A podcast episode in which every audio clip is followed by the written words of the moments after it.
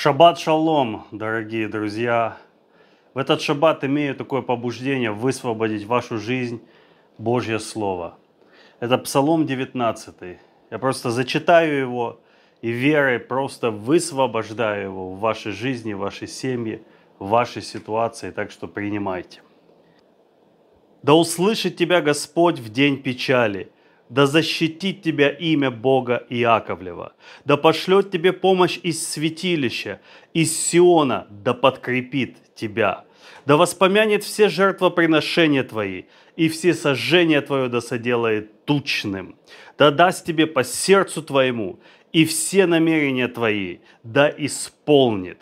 Мы возрадуемся о спасении Твоем, и во имя Бога нашего поднимем знамя. Да исполнит Господь все прошения Твои. Ныне познал я, что Господь спасает помазанника своего, отвечает ему со святых небес своих, могуществом спасающей десницы своей. Иные колесницами, иные конями, а мы именем Господа Бога нашего хвалимся.